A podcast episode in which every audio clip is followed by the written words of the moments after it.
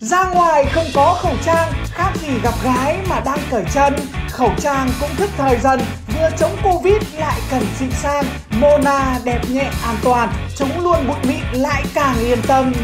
Khẩu trang chống bụi mịn chuyên dụng Mona, sản phẩm made in Việt Nam đầu tiên, loại bỏ hơn 99% hạt bụi siêu nhỏ, có kích thước chỉ 0,3 micromet, được kiểm nghiệm bởi phòng thí nghiệm hàng đầu thế giới Nelson Lab Hoa Kỳ.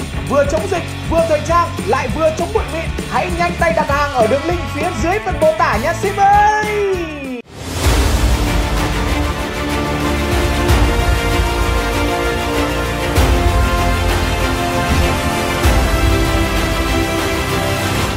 Chào tất cả quý vị và các bạn cùng đến với chương trình Đàm đạo lịch sử, một chương trình chuyên nói về lịch sử được phát vào lúc 21 giờ mỗi tối chủ nhật hàng tuần trên kênh của Tuấn Tỷ Tỷ.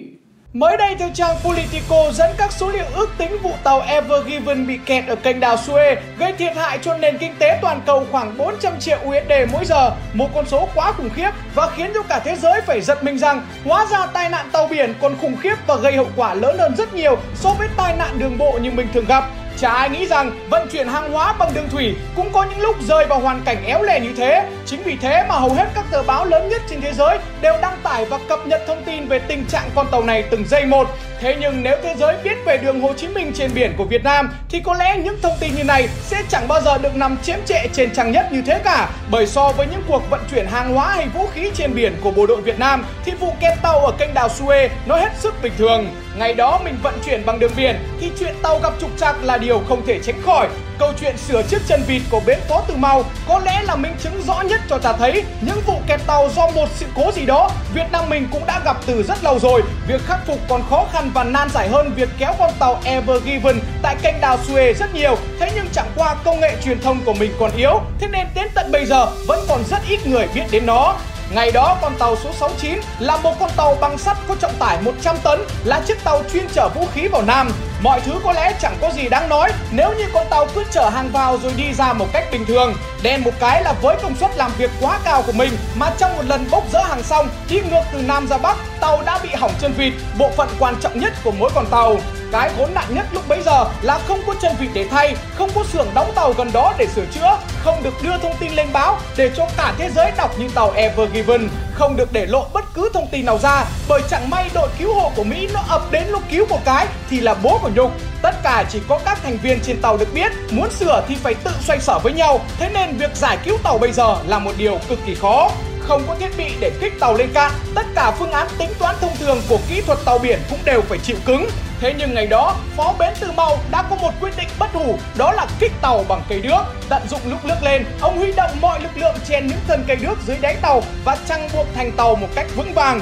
Khi nước rút thì tàu không hạ theo mực nước mà nổi lên trên một dàn những cây đước, chân vịt lộ rõ ra khỏi mặt nước. Lúc này thì mình tha hồ dùng đèn khò để hàn chân vịt. Hàn suốt một tuần lễ mới xong, mình lại cho tàu hạ thủy một cách bình thường bằng cách rút hết những cây đước ở dưới đáy tàu ra. Hạ thủy được tàu và có thể đi lại bình thường tưởng đã xong, thế nhưng mọi thứ ngày đó không hề đơn giản như vậy. Bất thình lình tàu số 100 chuẩn bị vào bến thì bị lộ, đối phương lập tức ập đến phong tỏa và tàu số 100 buộc phải cho nổ bộc phá để phi tang. Chính vì thế mà con tàu 69 phải nằm chờ thời cơ suốt 6 tháng trời. Đến tận ngày 31 tháng 12 năm 1966, nghĩ rằng đối phương mải đón giao thừa sẽ lơ là việc tuần tra mình mới dám di chuyển. Thế nhưng đen một cái là ngày đó địch cũng làm ăn cực kỳ kỷ luật, không hề chảnh mảng một phút nào cả. Biết là bị phát hiện và không thể chạy được nữa rồi. Chính vì thế mà thuyền trưởng Nguyễn Hữu Phước đã ra lệnh chiến đấu. Đêm hôm đó, mình đã đánh một trận sát ván với tất cả những gì mình có. Địch huy động toàn loại vũ khí hạng nặng như tàu chiến, máy bay C-130. C-130 có nhiệm vụ thả pháo sáng, bắn chỉ điểm để cho đội khác tác nghiệp. Bộ đội của mình cũng nhanh trí bắn hai phát pháo đỏ để báo hiệu cho người ở bến ứng cứu. Máy bay C-130 không dám tiếp cận lại gần tàu của mình để manh động vì được hai khẩu đại liên trên tàu chăm sóc cực kỳ kỹ. Chính vì thế mà nó chỉ dám vo ve đứng từ xa ném pháo sáng để nhìn rõ mục tiêu. Rất may là chính nhờ chúng nó bắn pháo sáng như vậy mà bộ đội của mình nhìn thấy cửa vam lũng để chạy vào ẩn nấp. Lạ ở một chỗ là sáng ngày hôm sau thì đài phát thanh Sài Gòn cho tin báo rằng lúc 23 giờ đêm qua vừa bắn chìm một tàu chở vũ khí của Bắc Việt. Trong khi đó, các thành viên cũng như tàu nhà mình vẫn đang còn ở đây để nghe đài. Ai cũng đặt ra một câu hỏi nghi ngờ rằng không hiểu tại sao địch nó biết mình vào bến, lại không đi lùng mình nữa mà lại rút hết hẳn quân, rồi lại cho đăng tin là đã bắn chìm được tàu của mình.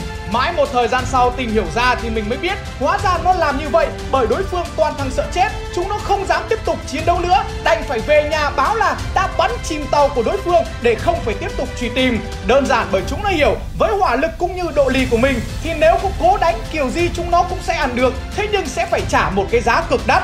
Chính vì thế mà thôi, nó đành về khai là đã bắn được chìm tàu của mình rồi cho nhẹ đầu. Trong cuộc chiến ngày hôm đó của tàu số 69, người được nói đến nhiều nhất có lẽ là thủy thủ Phan Hải Hồ. Ông bị địch bắn nát cái chân phải, chỉ còn lớp da dính bên ngoài, máu chảy lênh láng, thế nhưng vẫn quyết tâm ghi chặt tay súng để bắn địch. Ông còn đề nghị với y tá rằng lấy dao cắt bỏ giúp mình cái chân vì nó quá vướng víu khó chiến đấu. Thế nhưng không ai dám làm điều đó cả, vì chỉ cần tưởng tượng ra thôi là người ta đã cảm thấy giận tóc gáy rồi. Nhờ mãi không có ai làm hộ, chính vì thế mà ông Phan Hải Hồ đã phải tự tay chặt bỏ phần vướng víu đó đi để tiếp tục chiến đấu tiếp. Về sau này khi ông được đài truyền hình VTC1 về tận nhà làm phóng sự phỏng vấn, được đích danh các đồng đội của ông thuật lại trận chiến ngày hôm đó, mọi người mới thấy được hết sự máu lửa của các thủy thủ trên tàu và đặc biệt là ông Phan Hải Hồ. Thế nhưng có lẽ điều khiến cho tất cả mọi người ngỡ ngàng hơn đó là việc vào khoảng năm 2016 khi các phóng viên của đài VTC1 về gặp ông thì lúc đó ông vẫn chưa được công nhận là thương binh để được hưởng các chính sách ưu đãi. Sở dĩ có điều này đó là bởi ngay đó tàu không số của ông hoạt động quá bí mật, nó bí mật đến nỗi đến tận bây giờ những người làm chính sách họ cũng chẳng có bằng chứng nào để chứng minh được điều đó. Đó có lẽ là minh chứng cho ta thấy được sự bí mật trong các phương thức hoạt động bằng đường biển của mình cũng như sự vất vả của ekip đàm đạo lịch sử khi tìm tư liệu về chủ đề này, một thứ mà bạn sẽ chả bao giờ tìm thấy được nó trên Google. Ngày đó người của nhà mình không biết, thế nên bọn Mỹ và Ngụy cũng không biết về con đường Hồ Chí Minh trên biển. Đó là điều hoàn toàn dễ hiểu. Theo như đại tá Trương Thế Ất, chủ nhiệm chính trị lữ đoàn 125 cho biết, sau ngày giải phóng miền Nam, lữ đoàn có tiếp quản các cơ sở hải quân của đối phương và khai thác những tài liệu còn lại. Qua những tài liệu đó, ông mới hiểu rằng hóa ra cả quân đội Mỹ và quân đội Sài Gòn đều không hề biết gì hoặc có biết thì toàn là thông tin đều về hoạt động trên biển của mình. Đây có lẽ là những bằng chứng quá rõ để cho ta thấy được sự tài tình trong chỉ đạo và sự đoàn kết cũng như gan lì của những người lính cụ Hồ có bị bắt, có bị rách bụng cũng quyết tâm không khai. Chính vì thế mà mình có thể thoải mái vận chuyển được vũ khí hàng hóa để trì viện cho miền Nam. Vậy câu hỏi đặt ra là liệu có phải đây là vụ đầu tiên mình bị lộ khi đi trên biển hay không? Câu trả lời là không. Cái vụ lộ đầu tiên và nổi tiếng nhất của mình phải kể đến đó là vụ Vũng Rô năm 1965. Chính vì vụ Vũng Rô này mà quân địch kiểm soát cực kỳ gắt gao, không dám lờ là với mình nữa. Đó cũng chính là lý do mà tại sao xảy ra trận chiến của con tàu 69 ở trên. Vậy vụ Vũng Rô là vụ nào mà tại sao nó lại âm ỉ và ảnh hưởng lớn đến cuộc chiến như vậy? Theo như tài liệu lịch sử của Mỹ có ghi lại, thì 10 giờ sáng ngày 16 tháng 2 năm 1965, một máy bay của Mỹ cũng bay ngang qua Vũng Rô và phát hiện ra một mỏm đá nhô ra rất bất thường. Thấy nghi nghi, thế nên nó liền chụp lại và đem ảnh thám không mà máy bay bên nó chụp hàng ngày ra để so sánh và quả thật là không khớp một tí nào cả. Mấy hôm trước không thấy có tảng đá nào ở đấy mà tự nhiên hôm nay tảng đá mọc ở đâu ra nhanh vậy. Chính vì thế mà chúng nó gọi 500 anh em mặc quần áo cực kỳ chỉnh tề đến để dội bom đánh phá. Các thủy thủ của mình biết là không thể chạy được rồi, thế nên đã điểm hỏa để phá tàu nhằm xóa dấu vết. Chỉ đen một cái, con tàu ngày hôm đó là con tàu số 143 nó rất lớn mà mình lại chỉ có 500 kg thuốc nổ mà thôi. Thế nên khi nổ, tàu chỉ bị xẻ làm đôi chứ không vỡ vụn như mình mong muốn. Đây có lẽ là chuyến đi đêm gặp ma nhục nhất của mình. Cái mất mát lớn nhất không phải là mất con tàu hay mất vũ khí, mà cái mất lớn nhất ở đây chính là mất đi tính bất ngờ, mất đi sự bất cẩn của đối phương. Cũng chính nhờ phát hiện được vụ vũng rồ này của mình mà phía Mỹ đã giải thích được tại sao tự nhiên miền Bắc lại có nhiều vũ khí xịn để chiến đấu với chúng nó, khiến chúng nó phải thua tan tác như vậy.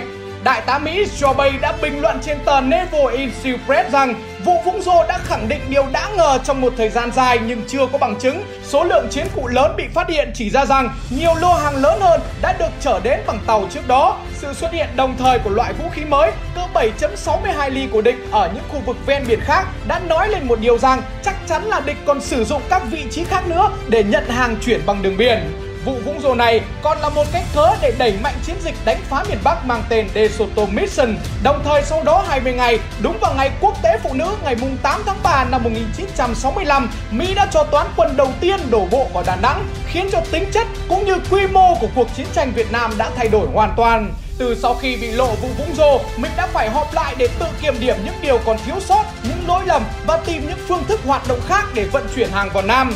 Phương án đầu tiên được đề xuất ra đó chính là phương pháp vận chuyển bằng cách đi xa bờ, xác định vị trí của tàu bằng phương pháp hàng hải thiên văn.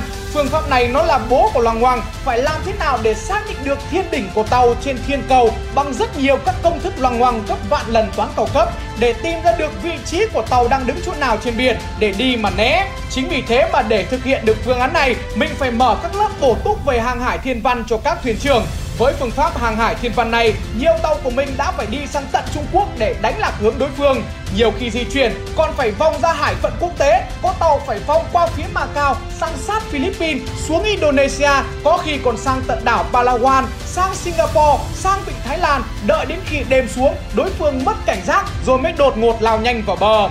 Đi với phương pháp luồn cúi len lỏi ngóc ngách kiểu này, mình buộc phải dùng những con tàu nhỏ có tốc độ cao, trọng tải chỉ khoảng từ 15 đến 30 tấn Đen một cái là học hành phương pháp thiên văn này đến u cả tai, Xong lại còn bươn trải đánh lạc đối phương, Đi vòng các kiểu qua hết nước này đến nước khác. Nhưng rồi cuối cùng cũng không ăn thua, Bởi từ sau vụ Vũng Rô, Địch đã canh phòng quá chặt, Thế nên hầu hết mọi thủ thuật của mình đều đã bị đối phương bắt bài theo số liệu thống kê thì tính từ vụ Vũng Rô đến cuối năm 1968, đoàn 125 tổ chức vận chuyển 28 chuyến, thế nhưng chỉ có đúng 7 chuyến thành công, chở được 410 tấn vũ khí cho Nam Bộ và Nam Trung Bộ, một con số quá ít so với yêu cầu đề ra. Câu hỏi đặt ra bây giờ là phải làm thế nào để chuyển được vũ khí vào Nam? Địch có canh phòng cẩn mật như thế nào đi chăng nữa thì nhiệm vụ cuối cùng vẫn phải là chuyển được vũ khí vào trong đó, không được đưa ra bất cứ một lý do gì để ngụy biện cả. Có lý do để ngụy biện thì đồng nghĩa với việc là mình đã đầu hàng. Chính vì thế mà mình đã nghĩ ra cách vận chuyển gián tiếp sau cuộc tổng tấn công nổi dậy Tết Mậu Thân năm 1968, quân ủy Trung ương đã thông báo về khả năng Mỹ sẽ ngừng ném bom toàn bộ miền Bắc để tạo điều kiện tiến hành hòa bình, thương lượng tại hội nghị Paris. Trước tình hình này, mình đã nghiên cứu phương án để tận dụng triệt để cơ hội. Nếu Mỹ ngừng ném bom miền Bắc thì việc vận chuyển từ Đồ Sơn vào tới sát vĩ tuyến 17 là hoàn toàn tự do và an toàn. Riêng có đoạn từ vĩ tuyến 17 đổ vào là khoai vì ở đó đối phương vẫn tập trung rất nhiều lực lượng để kiểm soát. Vận chuyển bằng đường biển nhanh và đỡ tốn kém hơn đường bộ. Chính vì thế mà tiết kiệm được đoạn nào hay đoạn đó. Hàng hóa được vận chuyển công khai từ Hải Phòng và tới Quảng Bình đến cửa sông Danh, từ đó ngược lên bến Xuân Sơn là binh trạm đầu tiên của con đường vận chuyển chiến lược trên bộ của đoàn 559. Từ đây, đoàn 559 sẽ chuyển bằng cơ giới vào chiến trường qua các ngã Đông và Tây Trường Sơn. Với khả năng dự đoán như thần của mình cũng như sự chuẩn bị cực kỳ chú đáo, ngày mùng 1 tháng 11 năm 1968, Tổng thống Johnson Sơn tuyên bố ngừng ném bom miền Bắc Việt Nam. Ngay sau đó 2 ngày, mình đã khai mạc luôn được chuyến vận chuyển đầu tiên.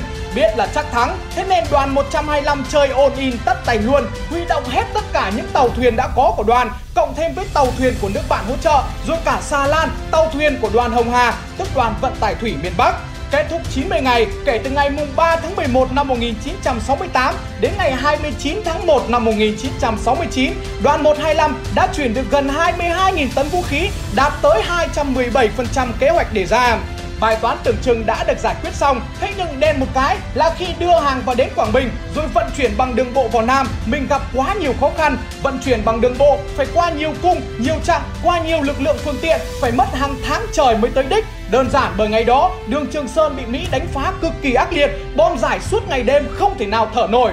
Những con số thống kê đã chỉ ra rằng trong những mùa cao điểm, tuyến chi viện Trường Sơn bị tổn thất hơn 4.000 xe, tương đương với khoảng 50,7% số xe bị tổn thất. Một con số mất mát quá lớn, thiệt hại về xe, thiệt hại về đạn dược là một chuyện, lại còn thiệt hại về người và quan trọng nhất là thiệt hại về nhuệ khí của toàn quân. Chính vì thế mà phương thức này vẫn không được ổn cho lắm. Kiểu gì thì kiểu, mình cũng phải nghĩ ra cách để vận chuyển trực tiếp một leo từ Bắc vào Nam luôn, chứ không thể nào qua trung gian như thế này được nữa cả.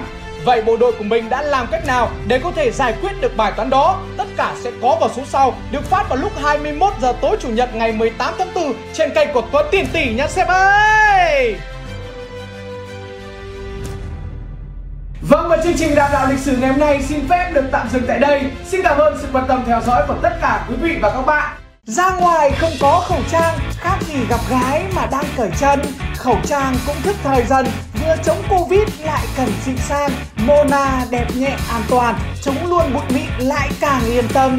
Khẩu trang chống bụi mịn chuyên dụng Mona, sản phẩm made in Việt Nam đầu tiên loại bỏ hơn 99% hạt bụi siêu nhỏ có kích thước chỉ 0,3 micromet, được kiểm nghiệm bởi phòng thí nghiệm hàng đầu thế giới Nelson Lab Hoa Kỳ. Vừa chống dịch, vừa thời trang, lại vừa chống bụi mịn. Hãy nhanh tay đặt hàng ở đường link phía dưới phần mô tả nhé ship ơi!